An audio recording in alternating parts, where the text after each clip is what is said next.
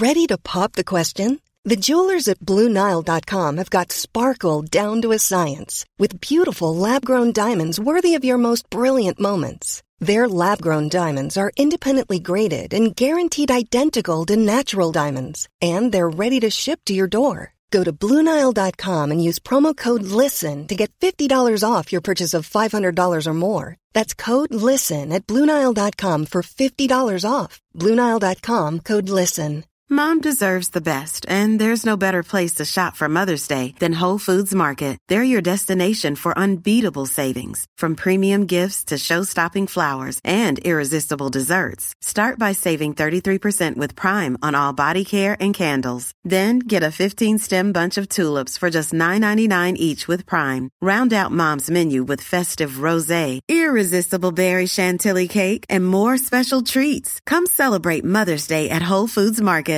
Many of us have those stubborn pounds that seem impossible to lose, no matter how good we eat or how hard we work out. My solution is PlushCare.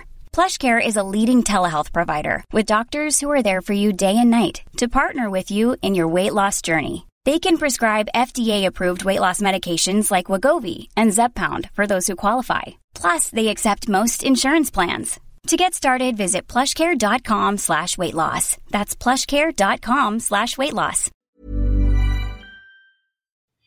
You are listening to Missed Apex Podcast. We live F1.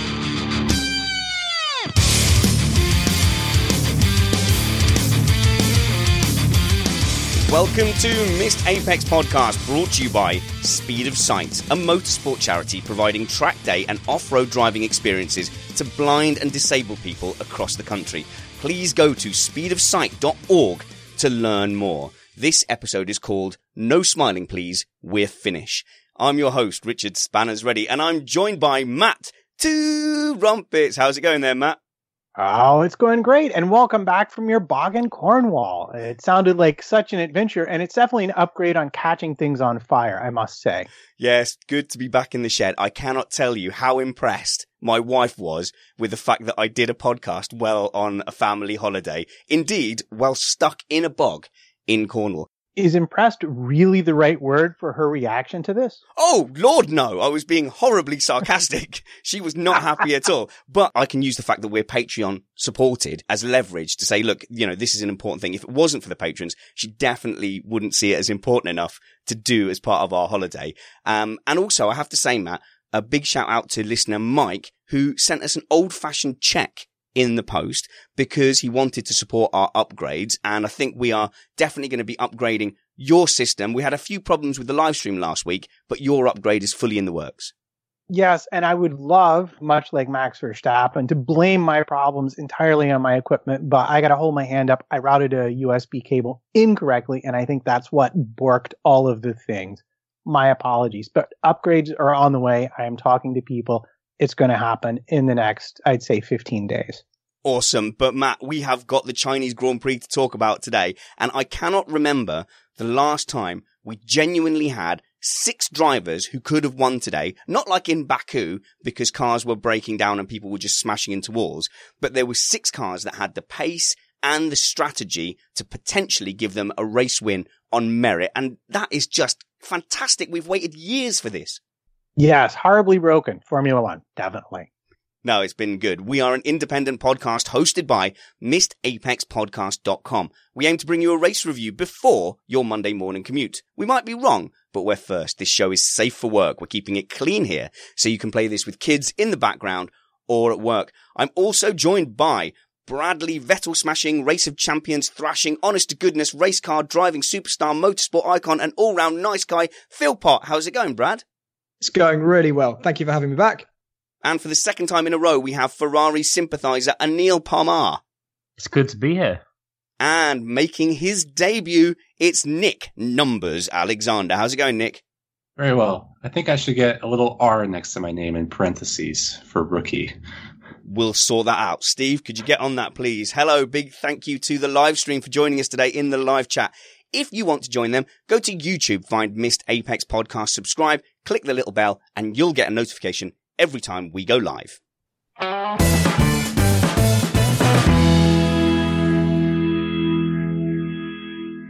All right, Matt. But before this locomotive steam train got going, the wheels came off. Literally. Yes, they did literally come off uh, Stoffel Vandoorne's car, and that makes it a threefer with unsafe releases and race weekends. Not that there's any kind of a problem that FIA might ought to maybe be looking at. Well, we got accused last week, and by we, I mean you guys after I'd gone, um, for kind of being a bit too much into the health and safety, Brad. Uh, but I won't apologize for liking safety because death only has to win once. Unfortunately, we have to win every day. And I think if you've ever been in a dangerous environment, you, you quickly want things to be safer. And you feel that the people who don't say that are just lying. But you have been a race driver and on track for a living. You know, how did you take that accusation we got from a random YouTuber? Um, I don't know exactly what he was referring to. I don't know exactly which part of our conversation it was, but my view is basically I don't watch any motorsport um, to to see people get hurt, and a wheel coming off is something which is very very dangerous. So it's um it's something that we should take seriously, and I hope I hope we I hope the governing body do something just to maybe maybe just keep tabs on that because it does seem like we're having too many of this particular issue.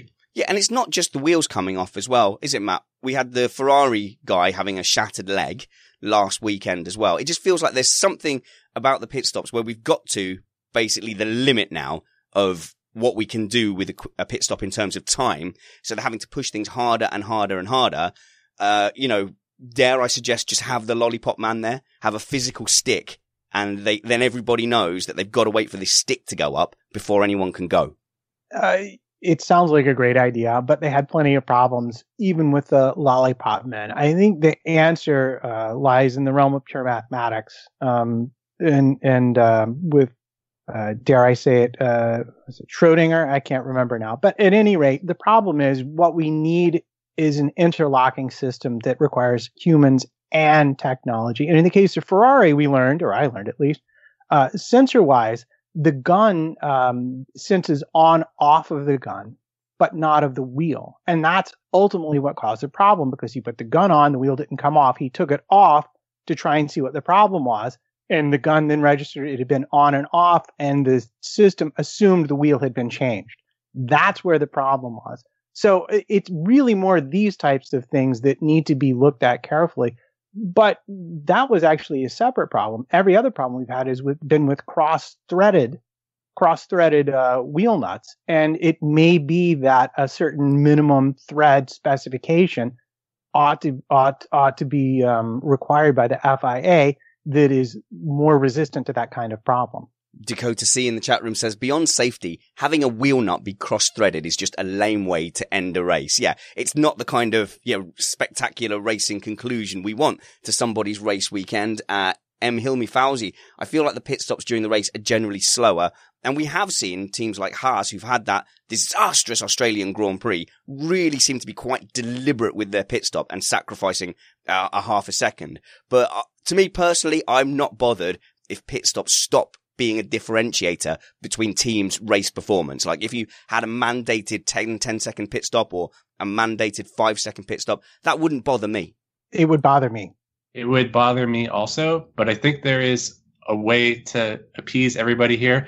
I think you can make the pit stops naturally take longer so that they are still a differentiator without imposing a minimum time that is so high that everyone can do it in exactly that much time if you just took away some of the personnel in the pit stop instead of having 12 people on the wheels maybe you have six people on the wheels it takes longer. It's still a differentiator but there's more time for a human to say clearly that wheel has not come off. Otherwise he would have put it down grabbed another one and ran to the front of the car. Yeah i think the problem is that it becomes like a drum beat when it's that quick it's car in vt, vt, go. So the guy on the button is kind of waiting for the pulse of the pit stop rather than actually seeing what's happening. Not that I'm an expert. We're, we're just couch pundits though, aren't we? Uh, Matt, let's go on to actual qualifying itself because Ricciardo, the eventual race winner, nearly didn't make it. And this is a personal pet kind of, uh, what do you call it? A pet passion of mine is, you know, how quickly things can be repaired, how quickly things can be changed and how much your car is available. And your car is much more available if they can repair parts quickly. And apparently they changed that engine an hour quicker than they've ever done it before. Now that's the kind of engineering competition that excites me. They should have filmed that change. Oh, well, it's even better than you think because in in in classic Gallic tradition, I don't believe the backup engine was even fully assembled when the call came from uh, Red Bull uh, after the well, shall we just call it a spectacular conflagration of Daniel Ricciardo's turbo in FP3. And so they not only had to put the engine in, they actually had to scavenge parts to get a complete engine put all the way together. And here's the thing. The first qualifying session started and with a little over two minutes left on the clock, he actually made it out into the session. If that had not happened, the entire race would have had a completely different character to it. All right then.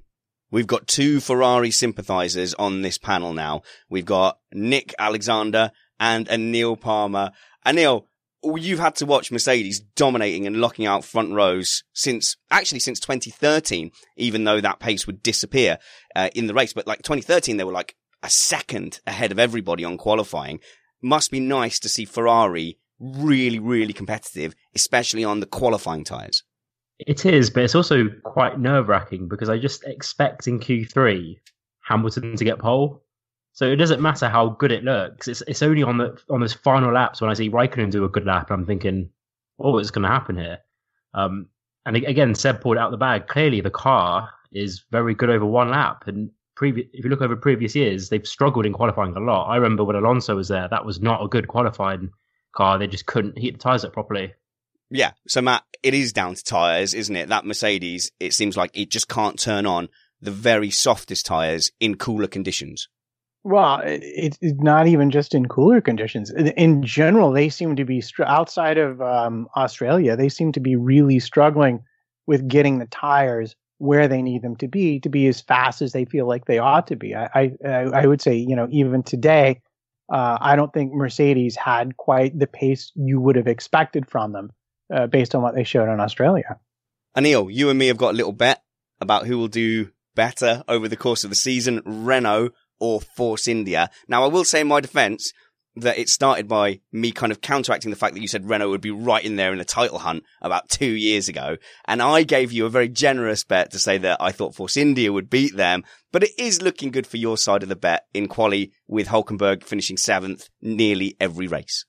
I did not say they would be in the title fight, Spanners. you, I think you said it in like 2015. I think I, have got a pretty good eidetic memory, so you know. Right. Okay. I was gonna. Oh, I'm gonna get you back for that one day. Um, I will say Hulkenberg seems to always qualify P7. I think his last seven qualifying sessions, he's qualified P7, so he's become the best of the rest. Uh, which is which surprised me because Carlos Sainz was always rated as quite a good qualifying driver it just seems as though Hulkenberg has the measure of him. And finally, Bradley Philpott, you've been telling me that Mercedes, sorry, McLaren are going to win every race this year and get all the girls and win all the trophies. How did they do in qualifying? Look, I never specified which season this would happen, and I was very careful about that. Um, McLaren have been uh, obviously a little disappointing, very disappointing, but have fortunately scored some points, haven't they? So they've kind of at least got some scores on the board. What disappoints me most about McLaren is how far off Vandoorne has generally been of Alonso's performances. I know he finished right behind him in Bahrain, but um, it's I want to see them both up there because I just get this feeling that actually the car is even worse than it looks, and Alonso is just dragging it into really good positions or or half decent positions. Do you think last year he was thinking, "What's the point? This engine's just going to blow up anyway." Whereas this season he's got a sniff of it. So what we're seeing is Fernando Alonso with a bit between his teeth. Yeah, he. I mean, I think he's actually had the bit between his teeth even last season. Um, but this season it feels like he's not just going to get driven past down the straights. Although they do still have terrible top speed, don't they? So but yeah, I think he's enjoying himself a lot more. Certainly, I'm very impressed by how happy the guy seems after each race. He must he must be optimistic that the car will improve and be confident in McLaren's ability to develop, or he's just really looking forward to getting in that Toyota. Not bad for a pay driver. Hey, Bradley, let's move on to the race though. Ah, let's bring it back with some chill jazz from Matt Trumpets. Oh, I've missed this bumper. I like it. So let's go to Matt Trumpets now because it was one heck of a race. Why don't you tell us where the race was won and lost? Because it was won and lost all over the place, if that makes any sense. Yeah, it, it was. It's interesting. It's a lot of things all came together.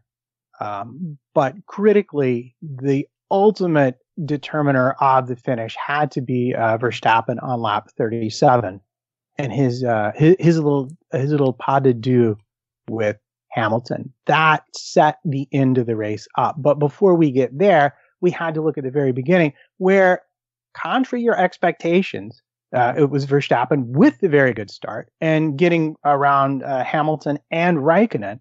And contrary to what you might believe, it was Hamilton also with a decent start, but very much held up when when Vettel, who did not get the greatest of starts, chopped in on his teammate. Kimi reacted to that, lost a little bit of traction in turn two, and Hamilton, who had done well enough to be sort of partially alongside him, had to go outside to avoid him and slow down. That opened the door for Verstappen. And the moment that happened, the die was cast.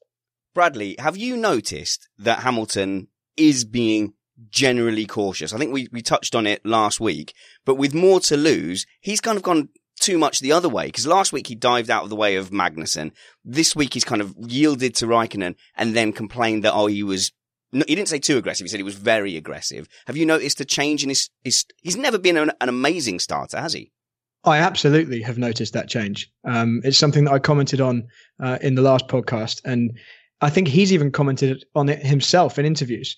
Um, it does seem like he's playing the long game. It is a really long championship, and there are just so many more points to be won throughout the season. I don't think he's, I don't think he's going for that instant gratification of I have to win this race right now. I think he, I think he's being relatively sensible.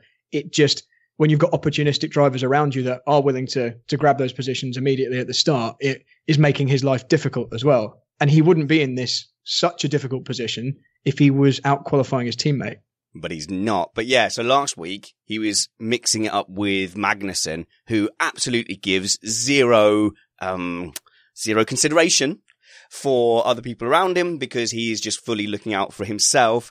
And then actually in this race, you had into turn two, the likes of Hulkenberg right up in the tail exhaust of Hamilton. So that's the company he finds himself in if he doesn't qualify properly. Uh, but Matt, going into that first part of the race, even though Verstappen had got himself into third, I still felt that at that point, the Red Bulls were just a blip. They were making a nuisance of themselves. We were looking at the forecast from Ferrari and Mercedes, and we were looking at the pace between Bottas and uh, and Vettel. Now, how did you see that? Because I felt that if Vettel had the pace, it is entirely within his MO and Ferrari's tactics to have disappeared 8, 9, 10 seconds up the road if they could have done.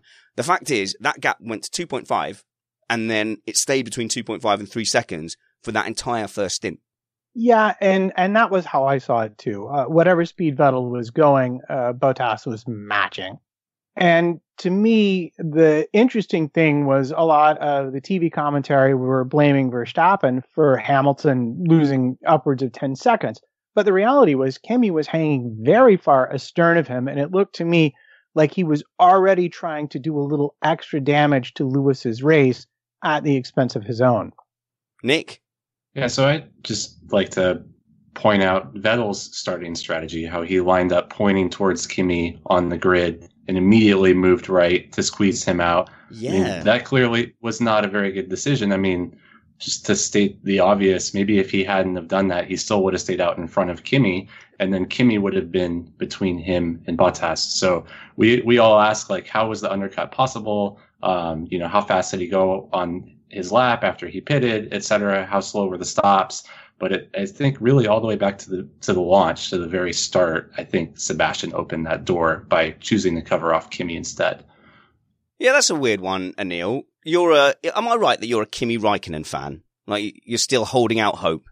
Yeah, I'm hoping that he just wins one more race before he retires, Spanners. Oh, really? Is that what it is? So, um, how do you see their relationship there? Because I've we kind of have the perception sometimes that he's complicit in this number one, number two scenario. But if Vettel's being that aggressive on him, do you think Vettel sees him as a threat?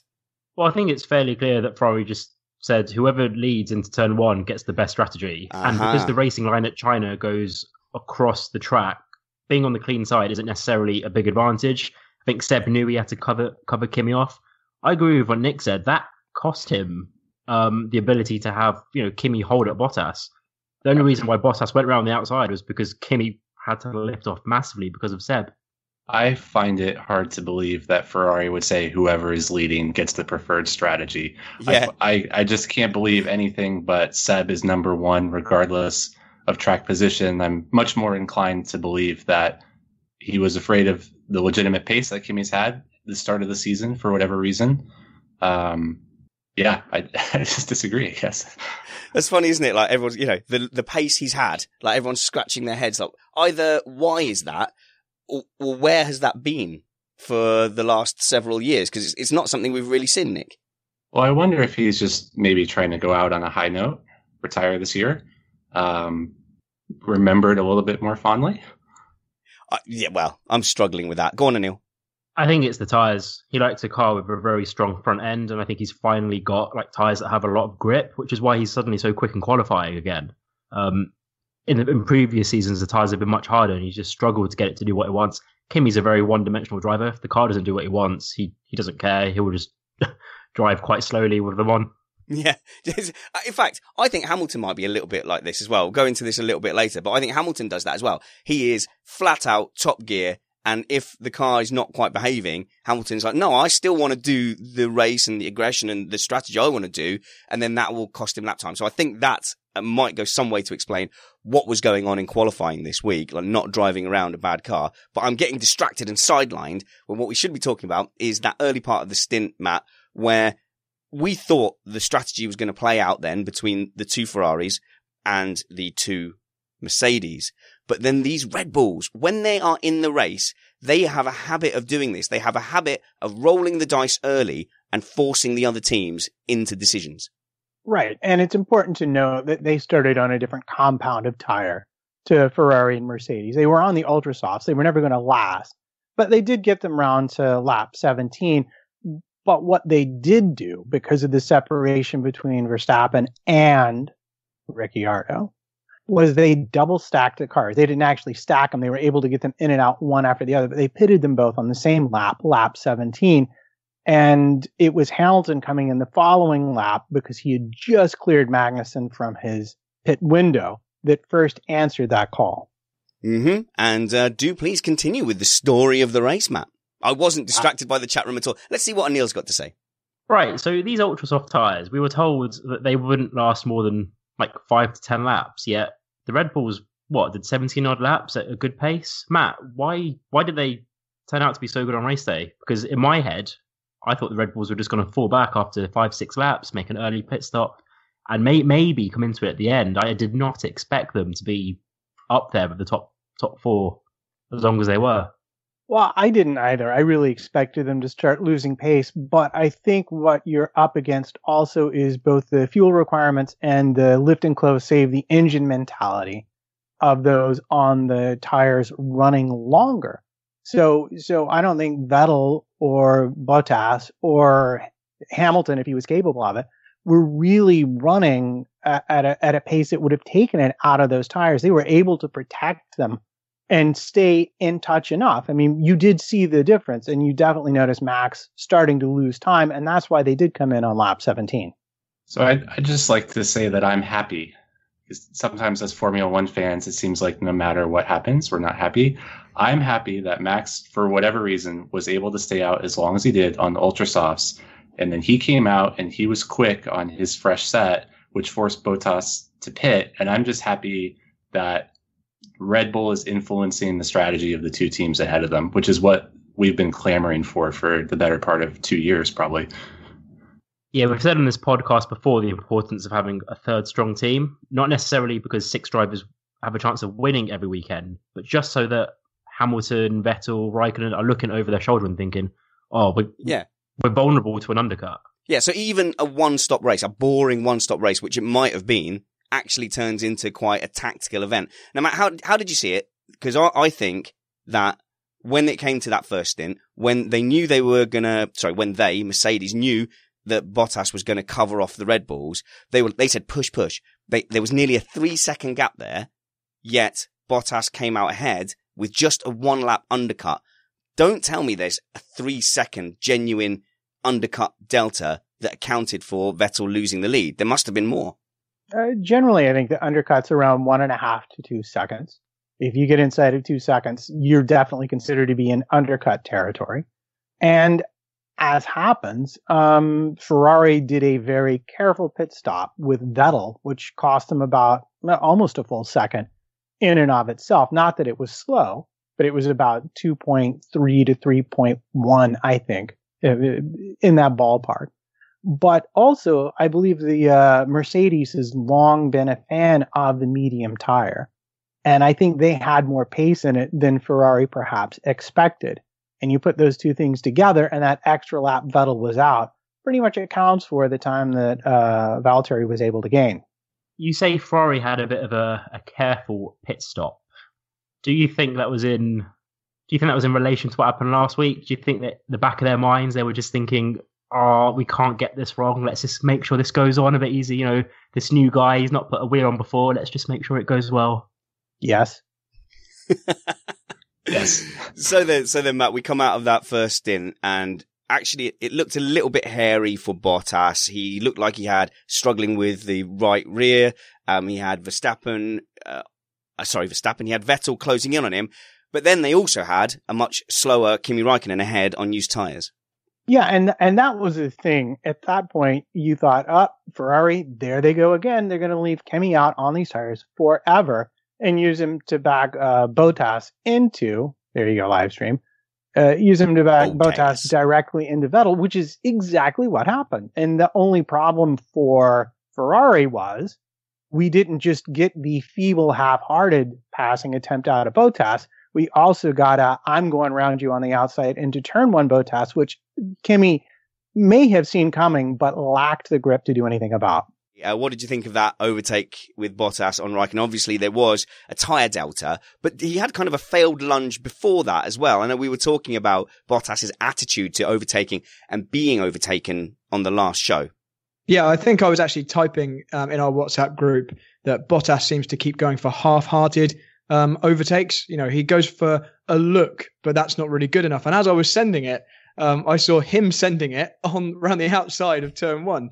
Um, and I was quite impressed. I thought he was, I thought it was quite a brave move to do um, because you know he could have waited and probably would have got him a, a the following um, couple of corners, but he did it and he made it stick, and he was he was showing some kind of aggression that we don't see often from him. So uh, mm-hmm. hopefully we'll see more as uh, as the season goes on. So then that set us up basically for Bahrain Part 2, but with it reversed, with Bottas now defending from Vettel. But it was ruined, Bradley, by Red Bull's very, very sneaky plan, obviously inspired by Haas in, um, in Australia being ordered by their senior team to cause a safety car. Now Red Bull, they went, that's a good idea. That's a good idea, Matt. That's what they did, isn't it? They said, Toro Rosso, if you two guys could just just you know you're a rookie gasly no one will turn a, a, an eye if you just break late into that hairpin boom. Safety car. Red bull already i thought we were saving this for conspiracy corner but okay we can go there. You want to talk about the toro rosso thing? It is exactly what you would expect with two rookies on the track for you and i know they drove at the end of last season but i'm still going to call them rookies because frankly they look like they should be going to high school with my daughter as far as i can tell. And and they've just really not had a lot of uh, experience in Formula One. And so here's the story, and it looked very bad for Pierre Gasly. In fact, it looked so bad for him he got a penalty for what he'd done, which is just basically chuck it up the inside, drive directly into his teammate, and spoil everybody's race except for a certain Australian. and um, the viewers. And the reality of that is that Hartley had told the team he was going to give the position to Gasly in that turn, turn 14. And it all went wrong from there. And I, I would love, I would love to get Brad's insight on that. But to me, what happened was turn 14, Hartley looks in his mirrors, doesn't see Gasly. Gasly's a long way back. He starts churning, but not too hard because he knows his teammates around somewhere. Gasly sees him lifting off and says, Oh, he's left me the corner drives way too fast into it, and then from there you've got a big fat kaboom, classic miscommunication, misunderstanding amongst teammates. All right, then should we just have an early whose fault is this then, Bradley? Okay, um, so I've I've also listened to the interviews with the drivers. I heard I heard both of their opinions after the race, and and I think what Matt's just described there is pretty accurate. I think Hartley was, um, you know, it was about to let Gasly through. He he looked in his mirrors and realized, oh, Gasly's a bit too far back. And, you know, he doesn't want to just completely ruin his own race as well. So he's still going to let him through, but maybe not at this corner right now. And goes a little wide. Gasly's still not there. And Gasly just assumed whatever happens, he's letting me through at this corner and went for this crazy dive. And I'm pretty sure, uh, having watched it back a few times, even if you were told your teammate was letting you through, I think at the point he attempted to go for it, it wasn't on. It it just he was just not close enough to make it work. And um, so I'm going to lay the fault um, at Gasly for that one. I'm afraid. Okay, Sorry. and that brings us to the safety car coming out, and we'll we'll cover the rest of where the race was won and lost as we go through a little bit later. The six drivers who could have won this race, but for now, let's just catch up with Brad. Hey, Mr. Philpott, you're becoming a bit of a feature on Missed Apex podcast this year, more so than last year. You are, of course, a professional racing driver. You've, uh, you famously on TV, uh, beat Sebastian Vettel in a skills challenge in the Race of Champions. And now you are driving in VLN series for Peugeot. Yeah, I just come back uh, on Missed Apex because you big me up every time, and I just I like it. It's all about makes ego. me feel warm and fuzzy. Um, yeah, so I, I'm racing in the VLN Championship this year. Um, was last year as well.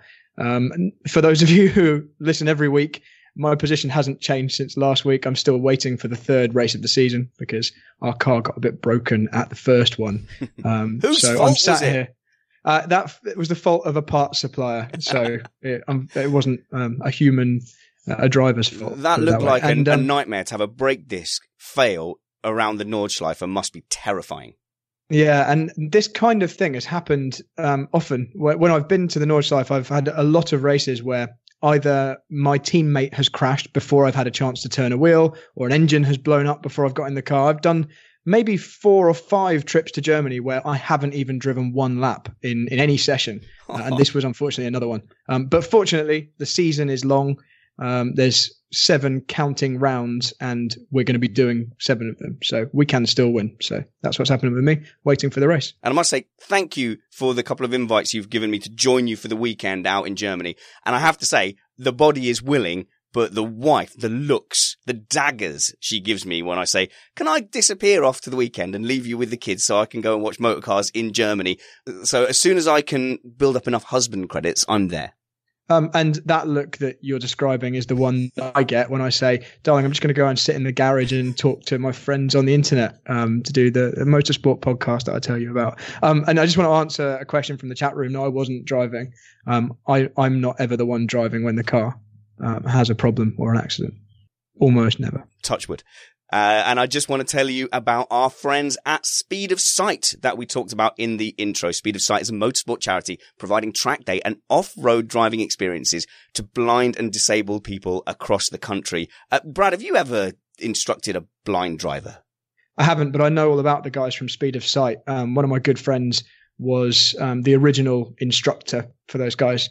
Um, and I, I witnessed them quite often using Bedford Autodrome when I was working there, um, doing some of their sessions. So Oh, um, I, I, I really like the initiative, and I've been involved in other similar things, not with blind drivers, but with um, uh, drivers who have lost limbs and that kind of thing. So I think it's a, a good good thing to support. It's fascinating. I'll read the rest of the blurb that Mike gave me through the use of dual controlled lightweight two seater sports cars, off road dune buggies, and professional race driver instruction. Speed of Sight have so far delivered over 1,000 driving experiences to the less abled. Founded in 2012 by daredevil blind racing driver Mike Newman, Mike is the fastest blind driver in the world. Holder of nine Guinness World Records for blind driving speed records on land, sea, and air. I cannot imagine the bravery uh, that takes. For more information, I think just for curiosity for this amazing feat and to find out how to support an incredibly worthwhile and under-recognized motorsport charity, please go to speedofsight.org.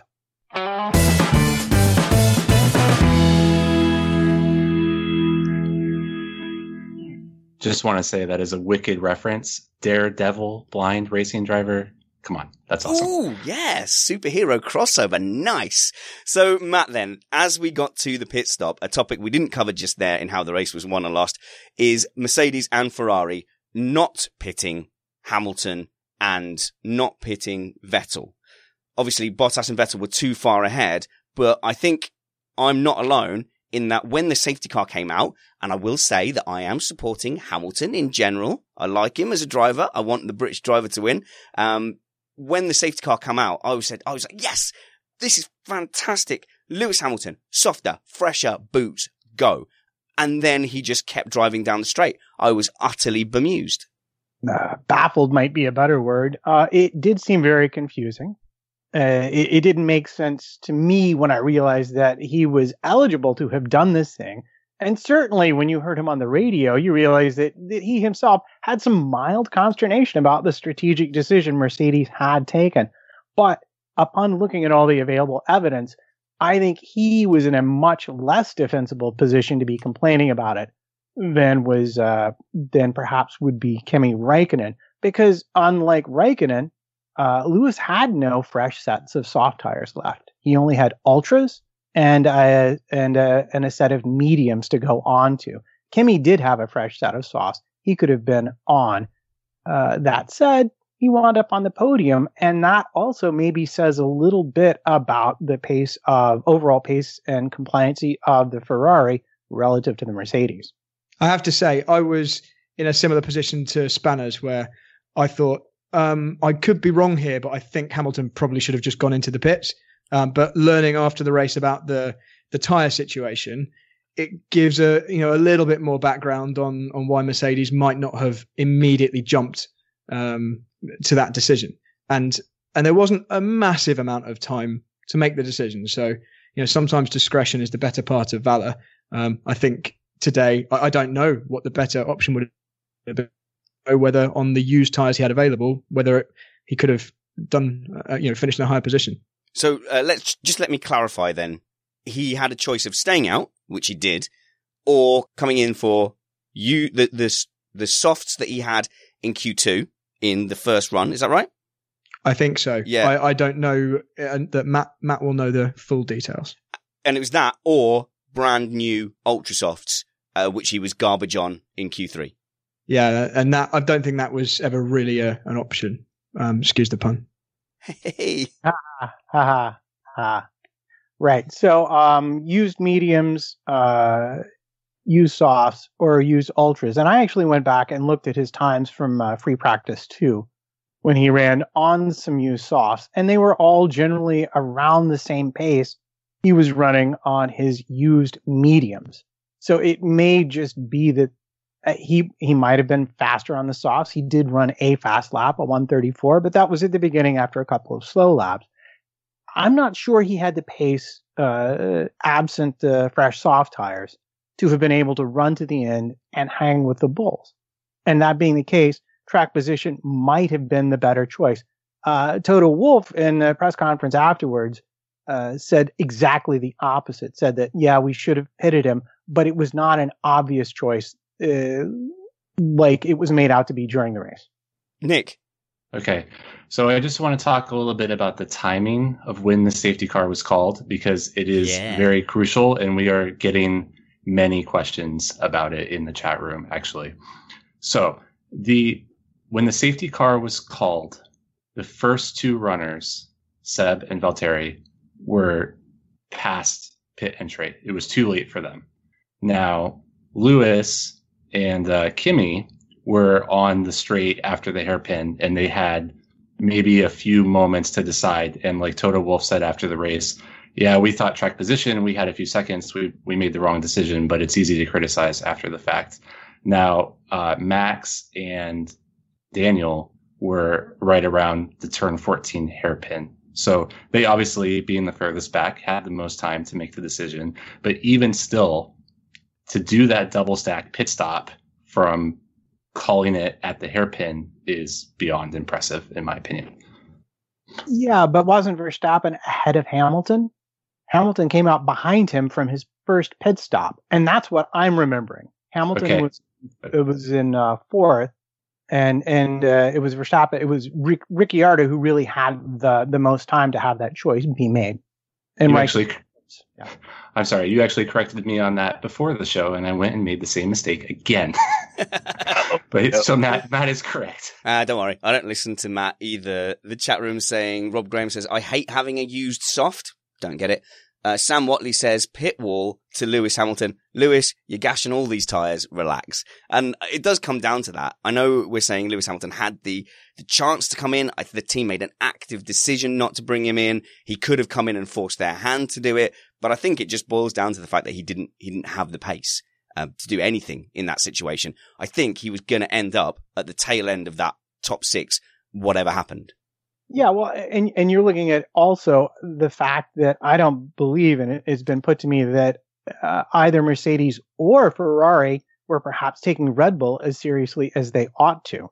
Yeah, no, absolutely. Like no one was rating Red Bull uh, for that win, but also I'm quite happy as somebody who is supporting Lewis Hamilton and Mercedes. I was quite happy for them to not be worried about Red Bull. I was happy for them to say, let Red Bull go and do what they're going to do. Even if they have a much better strategy, they are racing Sebastian Vettel anyway.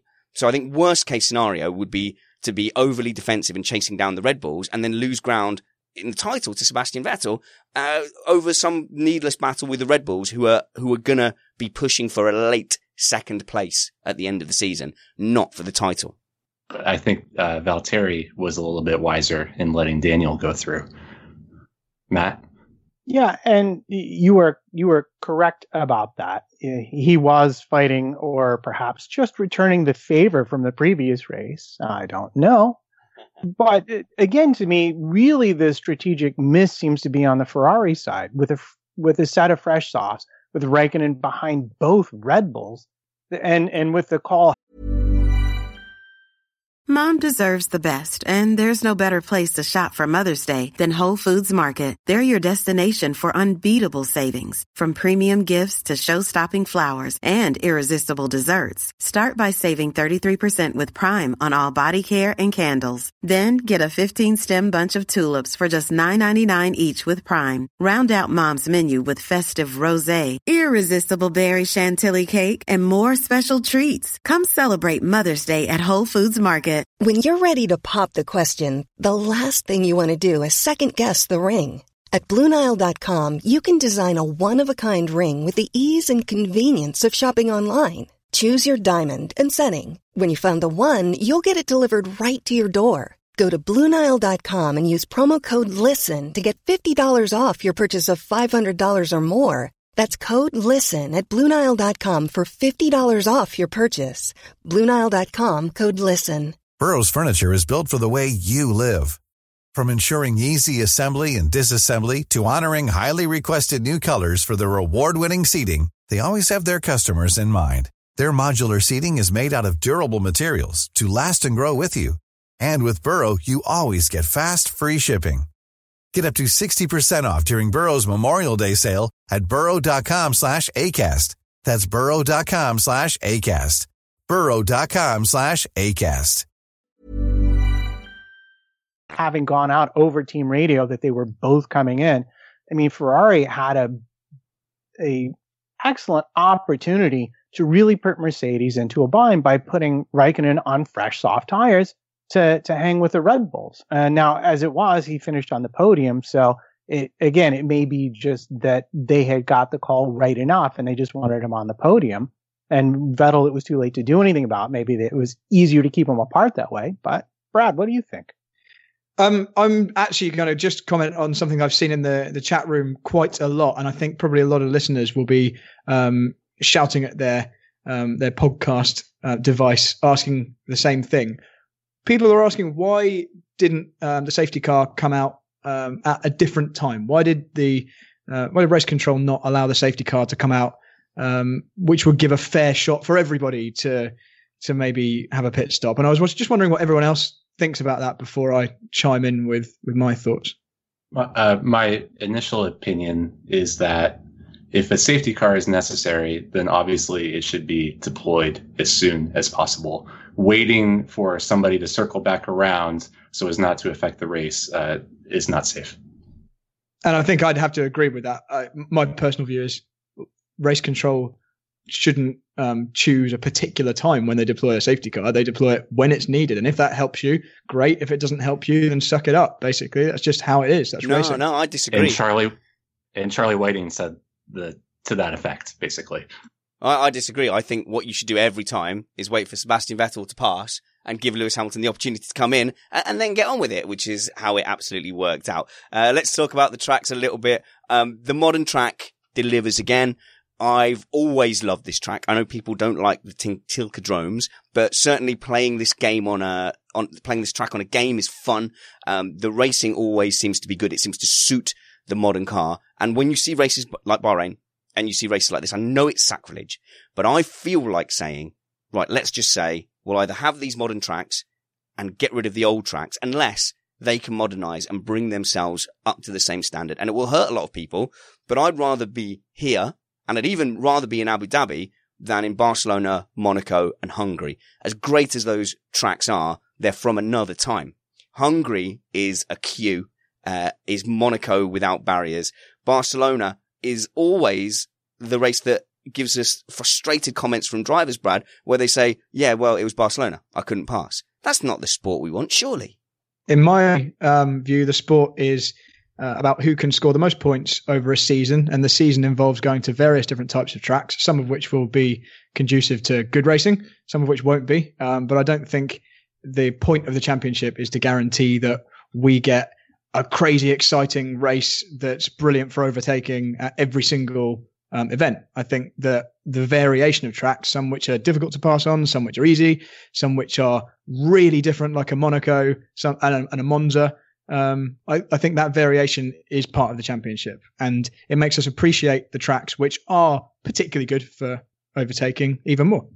If I've learned anything from the last seven days, it's that the best thing about Bahrain and China is that because they're super wide and because they're designed quite similarly with an overtaking spot um, into turn one, and then the car that gets overtaken can kind of fight back into the next complex.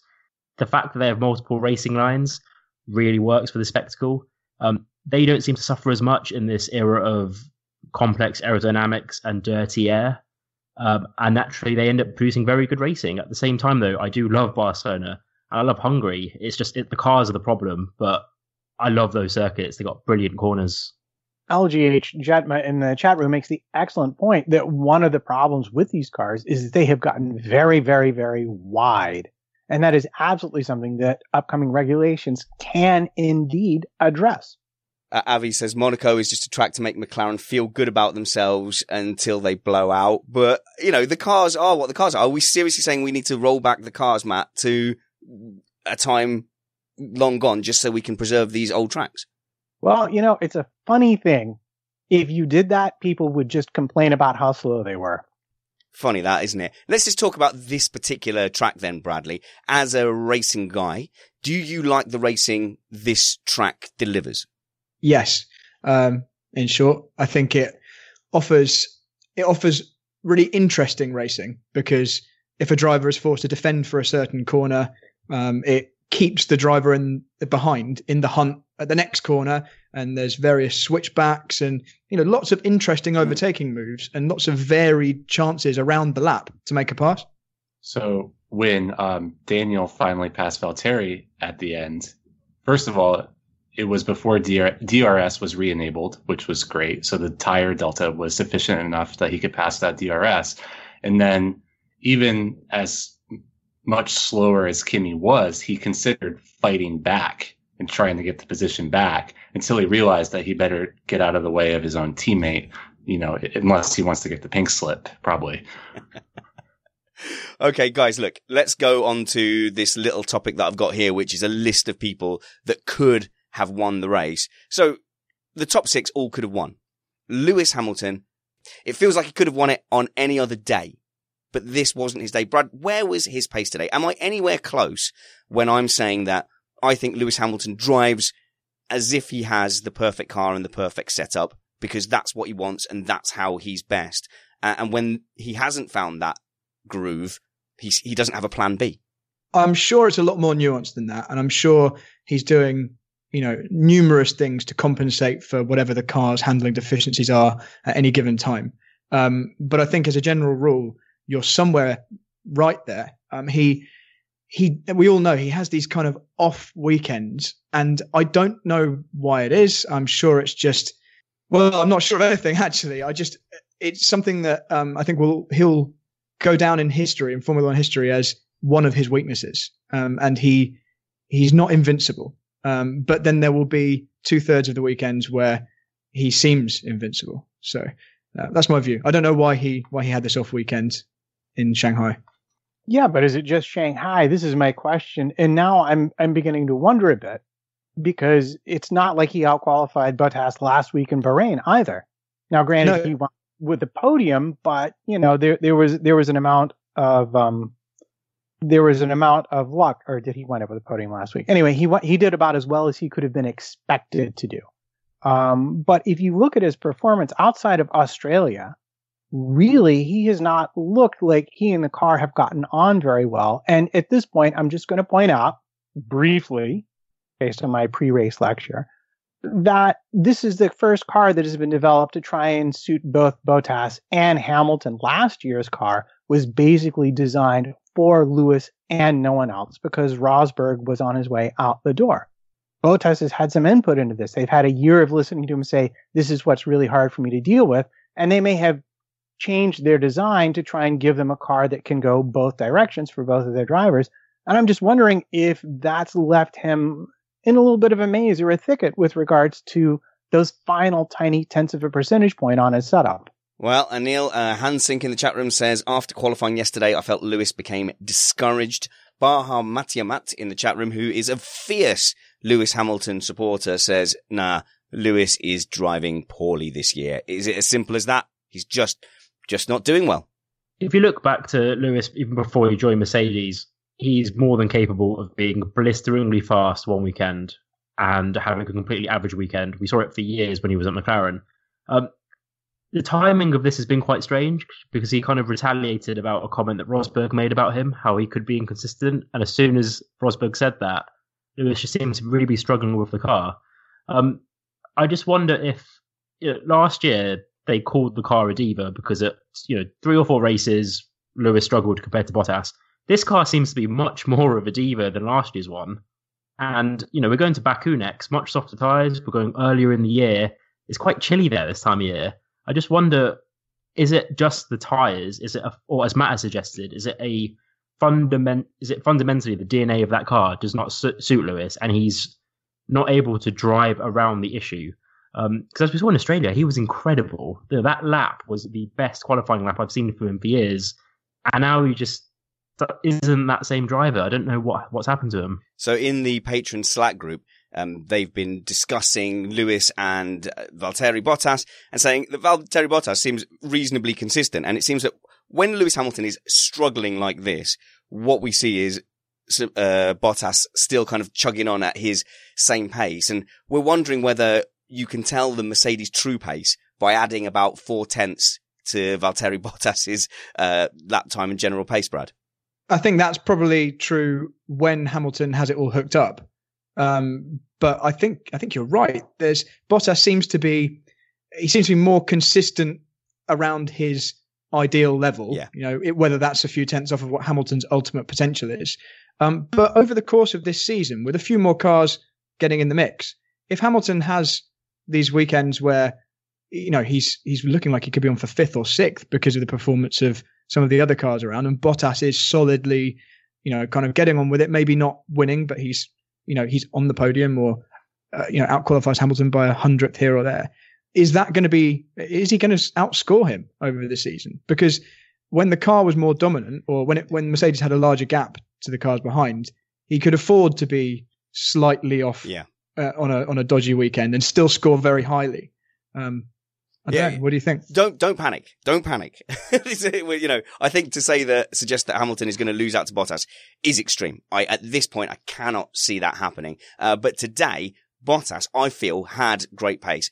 I know that you guys are going to argue with me, particularly you and Neil, but I think that Bottas Mercedes was the fastest driver car combination this weekend. And had it not been for the safety car robbing uh, Valtteri Bottas, th- this was his race to win? I think it was nip and tuck, and if the I think Ferrari may have been faster, but potentially only by a tenth or so. And the only reason I say that is you only have to look at how close Vettel was when he was chasing down Bottas. Now Bottas may have been able to chase Vettel down uh, much more in that first stint. Maybe he was looking after the tires, looking after fuel. We don't know. Um, but either way, on that tire, I think there was only a tenth or a tenth or so either way. I don't think it's oh the Ferrari was a second clear. Now I think it's the margins are much much smaller in race trim. So I'm going to agree with Spanners a little bit. I think Valtteri had pretty much a faultless weekend. I'm not sure I'm sitting over here kind of wondering what it is that he needs to do to be rated as having a good weekend, as opposed to just saying, well, Lewis was Yeah. off. And I'm not arguing that Lewis wasn't off, and nor was Lewis. I just think Valtteri did everything that he could have done, and he was on pace to potentially win. I do think that Seb would have had a go at him. I don't know if he would have made the move, but we were kind of robbed of that a little bit with the safety car what we got was much better, but um, Mhm. unfortunately, we didn't get to see that play out like in, say, Russia last year. All right, the next driver who could have won, Max Verstappen. I'm going to direct this straight at you, Bradley Philpott, because I know you're not as harsh on him as everybody else is. Let's be fair. The lad has had an absolute shocker. He was leading the Red Bulls. They had the best strategy. He should have been out there eight seconds ahead of Bottas on the top step of the podium, winning today. He absolutely threw it away.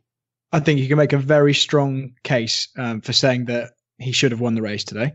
Um, you're right; he was ahead of um, he was ahead of his teammate and and did throw it away through an unforced error. But how good would that move have been around the outside of Hamilton if it had worked?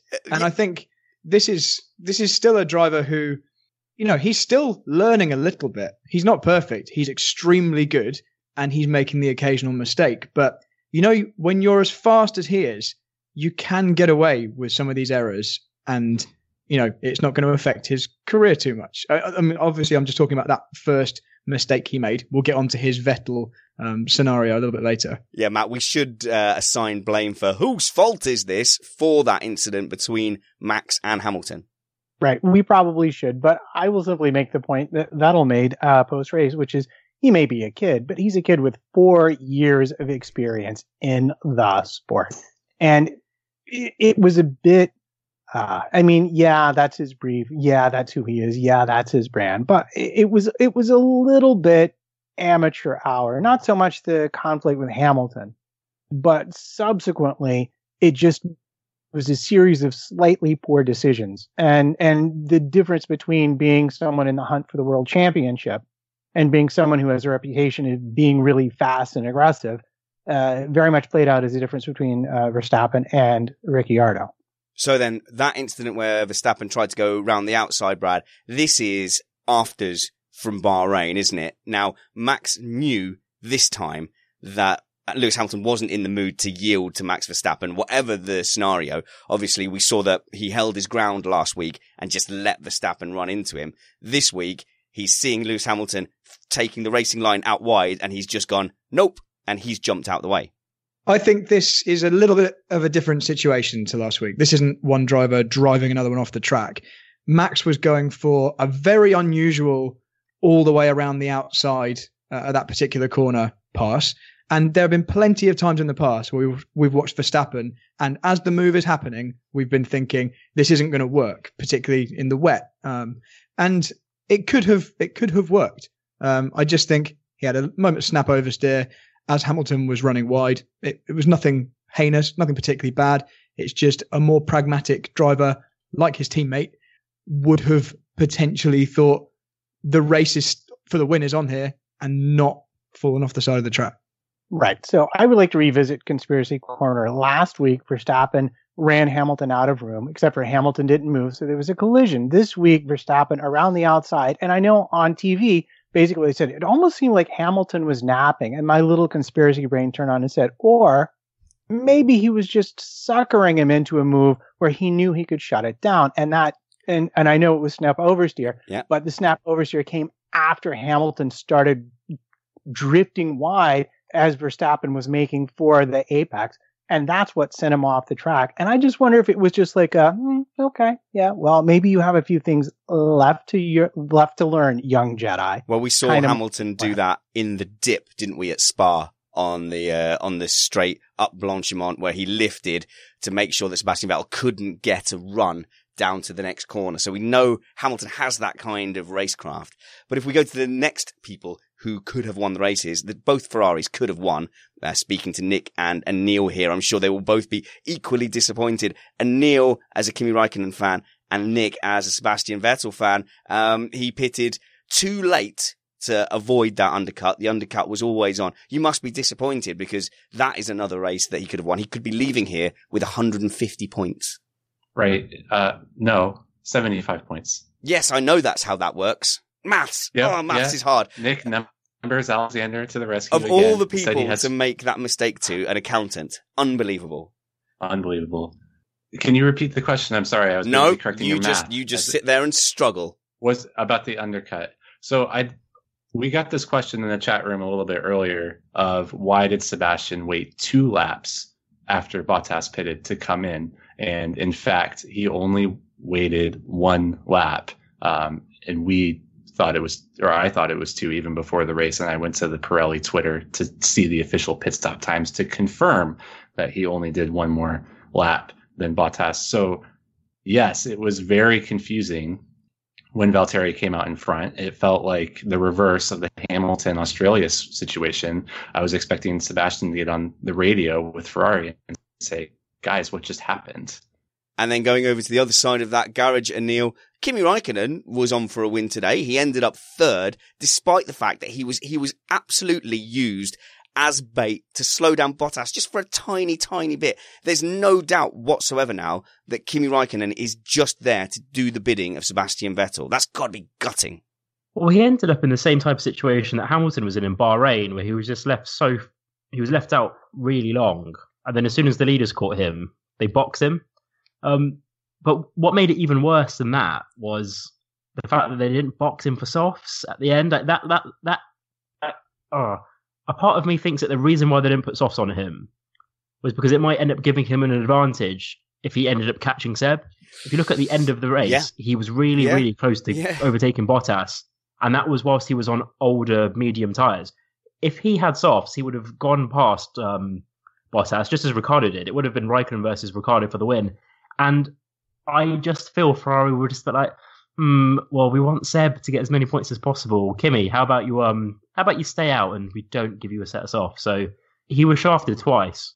Uh, what about if Kimi Raikkonen had that been a genuine strategy and he was just trying to go very long on that pace? What if he had managed to hold out until that safety car?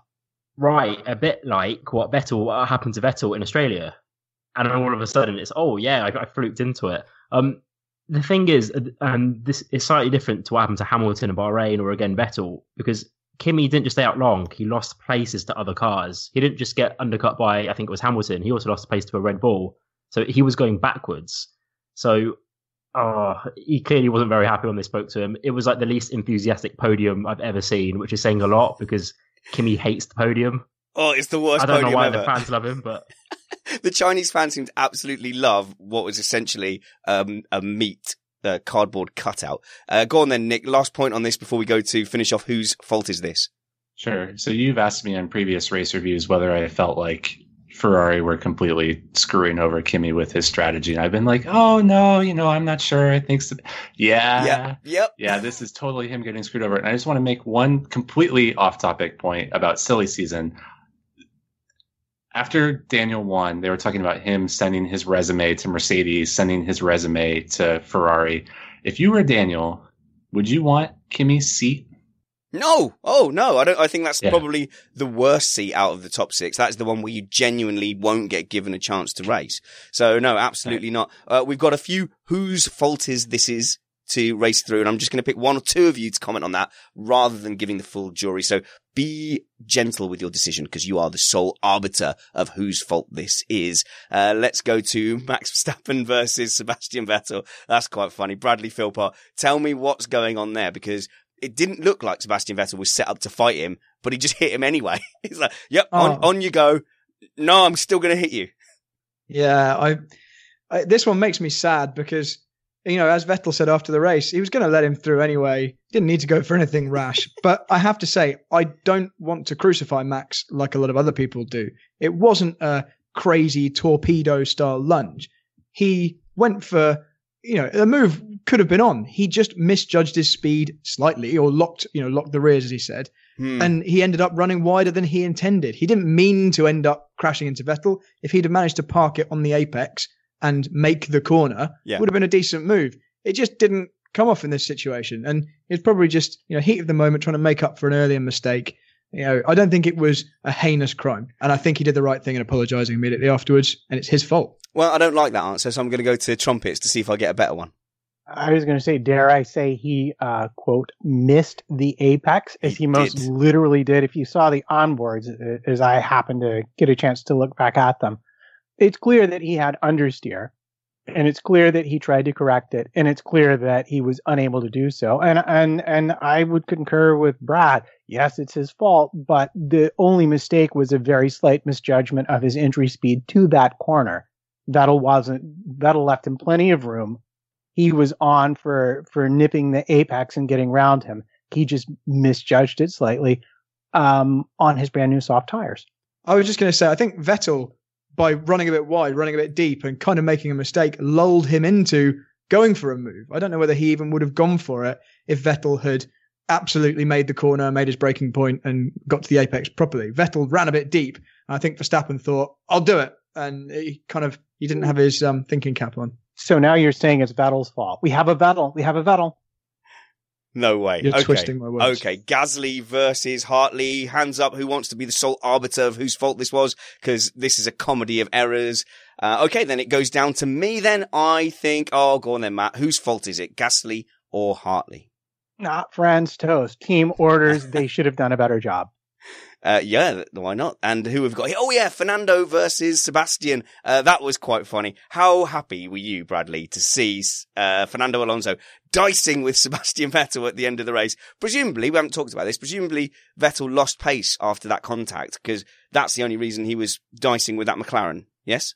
Yeah, he said the car wasn't um, ever the same again, and I think the pace um, showed that, didn't it? Um, Alonso even said himself it wasn't a fair fight, but he enjoyed it anyway. Um, I thought Vettel was very kind of sensible and level-headed in the way he dis- discussed all these things afterwards. He kind of he knew that um, the race was lost um, when things you know, when the safety car um, ruined things earlier on for him, Mhm. and he knew that the pace was gone when his car was damaged. He didn't seem to fight too much or or kind of make major mistakes because of it. On that turn two, when Alonso cut his nose off, uh, do you, do you feel that's a fair move or was that just Alonso being Alonso? Um, I'm pretty sure I sent a message to our group saying, "Ooh, that was um, that was a little bit naughty" or something to that effect. But I think he he saw it coming and he avoided contact, didn't he? So Matt? Yeah, I will get out of the way real quick. But uh, regarding Vettel's car, uh, Summers tweeted out the a picture of the damage uh, to the floor, which I will call a barge board for his sake. And, and it was rather extensive, and he would have lost a significant amount of downforce and stability, and that's why he wound up where he was. That's why he was vulnerable to the world's slowest McLaren that has un- uncovered wheels. Um, uh, and I have to say, boy, do you think a picture of that move is going up on Alonso's wall after the race? Um, even as a Ferrari fan, I take great pleasure in watching Fernando overtake Seb. Um, I love how Fernando clearly was just happy to like force Seb off the track, and I love how Seb very willingly just went, "Yeah, he's got me," and just kind of throw it onto the grass. Um, for me, though, that was kind of on the limit because Alonso could have left him more space, but yeah, I think I think it was pretty clear that Fernando just didn't care and was kind of happy to just gamble. And he knew Seb was being conservative. I guess it comes down to like a racing mindset. He knew Seb just wanted to get to the end of the race, so he probably could be a little bit more cheeky. I don't know what Brad thinks about that, but to me, it just seemed like he knew he had the measure of Seb because Seb just needed to get to the checkered flag. yeah, I think there's a few drivers out there that understand um, that kind of thing. They know that they know who's playing the long game and they know who needs instant results. And Alonso is definitely one of those. Speaking of the long game, we've run very long, so let's go to the podium.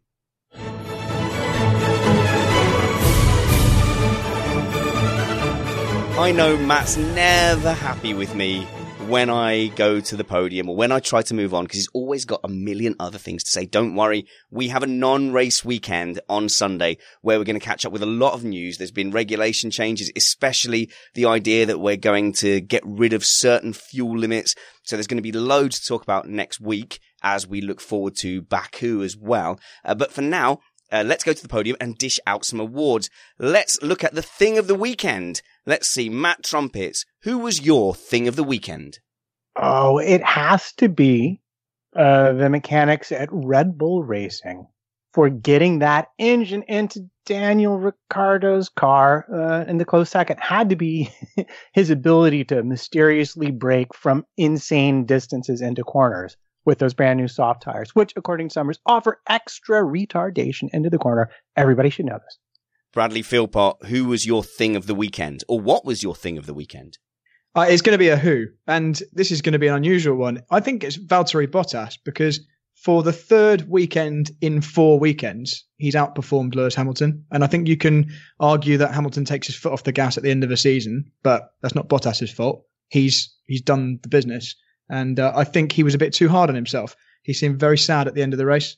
And I don't think he needed to be. He outqualified the supposed best driver in the world, and he's done it two races in a row. Didn't, so didn't just keep it up. outqualifying him, didn't just outqualify him, outraced him, uh, out Yeah. everythinged him this weekend. Yeah, it's, it's a good choice. And Neil Parmar, who is your thing of the weekend? Well, I definitely can't give it to Bottas, given that me and Spanners spent last week criticizing him and saying he wasn't good enough. So I'm going to say Daniel Ricciardo. His the two overtakes he pulled off, the one on Hamilton, and um, and then it was for Bottas for the lead. They were sublime, and we need more overtakes like that in Formula One. I don't know how he does it without locking up, but they're they're just spectacular, and I, I think he's a great guy. Interesting though, as Bradley said last week, all the drivers now have more tools to tackle Bottas because they've seen what he's like in those certain situations. And would Daniel Ricciardo have made that move for the lead on anybody else? Would he have gone down the inside on Lewis Hamilton like that? Would Lewis Hamilton have given up that position or stopped defending to the right hand side? Um, not so sure. Nick Numbers, Alexander, who's your thing of the weekend? Person who finished in P6, Nico Hulkenberg. Seems like he's staking his claim for best of the rest in a midfield that is anything but predictable. It's your German bias coming through, Nick. Sure. I also particularly liked a comment by Christian Horner. With about five laps to go, they asked him, uh, Sky Sports asked him, "What are you going to do now? Are you just trying to manage the tires or the brakes, or, or did you?" Hear? Yeah, yeah, yeah. And he says, "We're going to clench our butt cheeks." That cracked me up. I, I quite very, like very that. good. Entschuldigung bitte. It is my turn to give my thing of the weekend, and I will give it to Magnussen, who is starting to win that little personal battle with Romain Grosjean. And I, and I think if we give Magnussen a chance, he could be like a proper good feature of Formula One. Maybe not someone who's going to be a world champion, but you might just see him in the next few years at some point pop up in a competitive car and start scoring podiums, start mixing it up with people and start making F1 pay attention to him. Unfortunately, it's the bad thing next. Oh no, you missed the apex. So this is the bad, this is the opposite of the good thing. It's a bad thing, Bradley Philpott. Who missed the apex for you? Um, I'm going to go for. Uh, let's go for Romain Grosjean. Um, I, I really rated him kind of on a par with Magnussen, and Magnussen's eking out these results, as you say, that uh, that are making me think Magnussen's better. How old is Grosjean now? Early 30s, late 20s. So you're also early 30s, Brad. Have you started to feel your racing powers diminishing? Unfortunately, in GT racing or, or touring car racing, there are drivers who are still considered in their prime into their 50s. So um, I've got a few decades left to go yet. So I'm I'm still um, improving. I'm getting better. Fair enough. I believe you. Uh, Matt Trumpets, who missed the apex for you? Uh, I'm going to ignore that. Did, did you say 50s, Brad? That means I still have a shot well, Absolutely. yeah, on a bicycle, maybe, Matt. On a bicycle. on a bike. Yes. Well, um, for me, the person who missed the apex is the person who literally missed the apex, and that would be Max Verstappen. You took the He easy had it. One. All to gain, and he managed to lose most everything. Ouch. And Neil Parmar, who missed the apex for you? I'm going to go for Carlos Sainz, who is getting absolutely bullied by Hulkenberg. Yeah. He's about 20, he's 20 odd points behind Hulkenberg in the standings. You know, this was a guy who we really rated as a future potential future world champion. Yeah. And he needs to be beating Hulkenberg because if if he's getting beaten this badly, then it does not look promising. Yeah, it's disappointing, obviously early in the season, but I really expected Sainz to go in there and kind of show up Hulkenberg for having a bit of an inflated reputation, but that's not happening. Uh, let's see, who have we got now? Uh, Nick, numbers, Alexander, who missed the apex for you, buddy? The number 16 car, Charles Leclerc. He Oh, was no. not Yeah. impressive this weekend. Had an off in qualifying, hitting a little bit of wet AstroTurf, and had some sort of spin today in the race as well, and finished last except for Hartley, who retired. And he's up against a teammate who is not rated, we'll say. Uh, we have one award left. Oh no, I haven't done my missed apex. Uh, my missed apex award goes to Finland. You are on national television to 18 billion people. Like, just do something. I'm not saying you have to smile, look around, wave to a mechanic, anything. Like, yeah, I, I get it. You didn't win the race. You were second or third, but just, ah, I just wanted to poke them with sticks. From now on, all drivers from Finland must send a proxy to the podium who is capable of at least imitating human characteristics. Uh, the Pony Award. Daddy, I want a pony. And I want it now. Would anybody like to dish out a Pony Award? Uh, Matt, can you offer one? Uh, Grosjean for being told to give up the position. Ooh, he wasn't to happy. Magnussen. Ooh, no, no, no. Boy, was he all over the radio on that one. And Neil Parmar. I also agree with that. He was complaining that it was like too early in the race to give his position up, but at the end of the day, if the, if you're slow and the guy behind you is faster, it doesn't matter what lap it is. You just do what they say. It was different strategies, though. I mean, you know, it was a no-brainer. I like decisive action like that early in the race because uh, I think people are really scared of team orders. And what they end up doing is they end up having a fast driver on an alternate strategy or just through pace being held up by their own teammate because they're scared of what everybody will say. And I think that that's good. If you've got one guy who's lapping at half a second faster, just get past him. Just get it done. I like that. They should also apply that to the championship as well. Any other ponies? No one going to give it to Sebastian Vettel, Brad? Uh, I wasn't going to give it to Vettel. I was going to give it to Bottas actually, but it was probably for the same reason that you were suggesting Vettel. Um, I saw Bottas uh, complaining about the timing of the safety car and saying he couldn't understand why they didn't wait for um, a time which would have benefited him. And I just think it's such an obvious answer that race control Yeah. can't be sitting there thinking, oh, hang on, if we bring the safety car out now, how's that going to affect Marcus Ericsson's race? You know, it's they bring out when it needs to come out. You know, just live with it if it doesn't benefit you. I just thought he wa he wasn't being very thoughtful um, in his comments about that after the race. Can we point out though that Leclerc did actually beat Ericsson in qualifying? So he, you know, the guy in his third race did beat Marcus Ericsson in qualifying because you know the Swedish population of our Slack group, I think there's three of them, were very vocal about the fact that maybe Ericsson's not that bad. I, I would say let's just wait. Let's be patient on that subject. Um, if there's no more ponies, I would like to thank the listeners for supporting us so much over the off season as well. We've actually grown our audience over the off season, which I'm absolutely delighted with. Be sure to follow our panel here. You've got Matt Trumpets, my co-host at MattPT55. Follow me at Spanners Ready and the show at Missed Apex F1. Let's find out where we can find our panel. Bradley Philpott. You can find me on Twitter at at Bradley Philpott uh, or on Facebook. Search for Bradley Philpott Motorsport. Yeah, you put cool little videos up as well. Yeah, um, on my YouTube channel, which is Brad Dude 2K, B R A D U D E 2K, and I was I think 16 or 17 when I made that. I used to like Brad the word dude, and I still use that, and it was probably the year 2000, so you know it seemed sensible at the time. So Brad Dude 2K, I've got some cool videos on that channel. It's quite aging. At work, I find myself still calling people dude and they look at me like I'm a dinosaur. Don't think the kids say that anymore. So when I ask Anil, Anil, fam, where can people find you on Twitter? That's it, fam's right, yeah? It is, bruh. Um, you, you can find me on Twitter at AnilP228. Uh, I've seen a lot of people who listen to the podcast follow me recently, and I love it. I love talking about F1. So, yeah, give me a follow. And Nick Numbers, Alexander, people can find you where all good ledgers are sold. Yes, I am on the Twitters at Nick Alexander F1, and I have started writing some kind of opinion pieces for Summers at his Ooh, website. yeah. Yeah, Summers what, what's F1. going on here? So you're at summersf1.co.uk. Matt Trumpet's race reviews are also at summersf1.co.uk. You guys know Yeah. we have a website, right? Right. If he rejects my article, I'll send it to you. I don't want summer's cast-offs. Uh, which reminds me, Matt, we must be due for a tech time at some point. Uh, yeah, we are in negotiation. I have about four shows in the next two weeks that I'm recording. All right. it's, it's getting kind of nuts.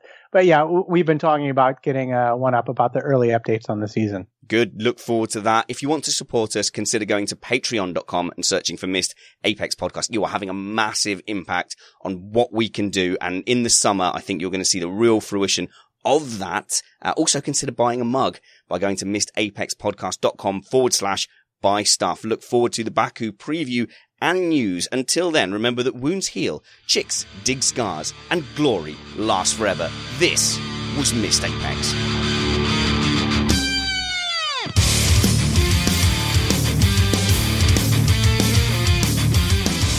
Okay, I know it's a close competition, but my shed with all my staff and lighting and equipment does slightly beat a bogged in motorhome in Cornwall. Just slightly edges it, Matt. Yeah, I, I can, I can, I can completely and totally see that being the case. Uh, I'm assuming you're coming to me because you want to talk about conversation of comment of the week. I definitely remembered comment of the week. I was continuing our funny, funny skit where I pretend to forget it, but of course here's the button which I had ready. Comment of the week. I genuinely feel really bad when I forget comment of the week because we have had a huge, in fact, I'd say a record live stream and the comments have just been absolutely flying by faster than we could track them. But comment of the week is their chance to shine. Who is the winner this week? And in fact, what are the options? We have Neuropean with My name's Grosjean. I want the Pony Montana. uh, not bad. Uh, Avi Avikash, who was seriously in it, he's got to be considered. Uh, spinning it like a hot record, lads. Uh, that referring to Charles Leclerc. Um, Sam Watley. God, Brittany can do one. I take five Stoic Finns to one Rosberg any day of the week. Ooh, again, Avi, Monaco is just a track to make McLaren feel good about themselves until they blow out. Okay, only I thought that was funny. Apparently, uh, European again is Charlie Whiting asking himself, "quote What would fake Charlie Whiting do with regards to the safety car?" Can I offer one? Yes, please do. I can't remember who it was, so they'll have to own up to it. But somebody said, um, Matt said Bottas instead of Botas. Uh, quick, somebody call an ambulance, which made me Ah. chuckle. Uh, that's a good one. We have Dakota. At what point does playing the long game turn into digging yourself into a Ferrari red hole? Which I, I think is um, reasonable. Uh, Alan Green, uh, this could be a real contender. Verstappen hits most apexes, but also too often anyone who is already on that spot. he doesn't care. I love it. Although, let's be fair, he was very introspective afterwards, but it did feel like he was saying the things that maybe he thought people would expect him to say after hitting everyone. Yes. Uh, Tim Garbasiak, is it bad that I just realized Anil's last name isn't Palmer? Oh no, don't. I've known Anil for four years now, and it was only about six months ago that I really registered that it's Parmar and not Palmer.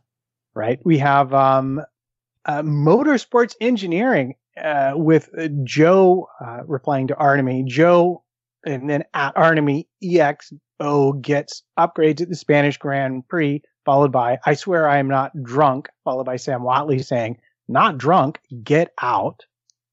Which is just an entertaining bit of dialogue. So I got to shout that out. Let's have And our winner. Come on, let's have our winner, Matt. Uh, winner's got to be Green. Green's comment wins, whatever the heck it was. Verstappen hits most apexes, but also too often anyone who is already on that spot. Congratulations. Feel free to add that to your Twitter bio. You are this week's winner of. Comment of the week.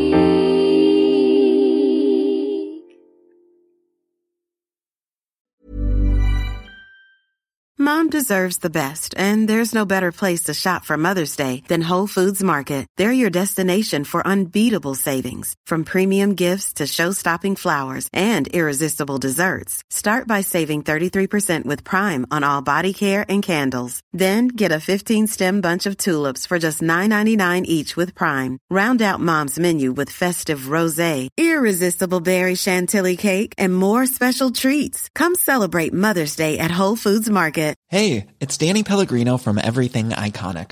Ready to upgrade your style game without blowing your budget? Check out Quince. They've got all the good stuff, shirts and polos, activewear, and fine leather goods, all at 50 to 80% less than other high-end brands. And the best part? They're all about safe, ethical, and responsible manufacturing. Get that luxury vibe without the luxury price tag. Hit up quince.com slash upgrade for free shipping and 365 day returns on your next order. That's quince.com slash upgrade. Normally, being a little extra can be a bit much, but when it comes to healthcare, it pays to be extra.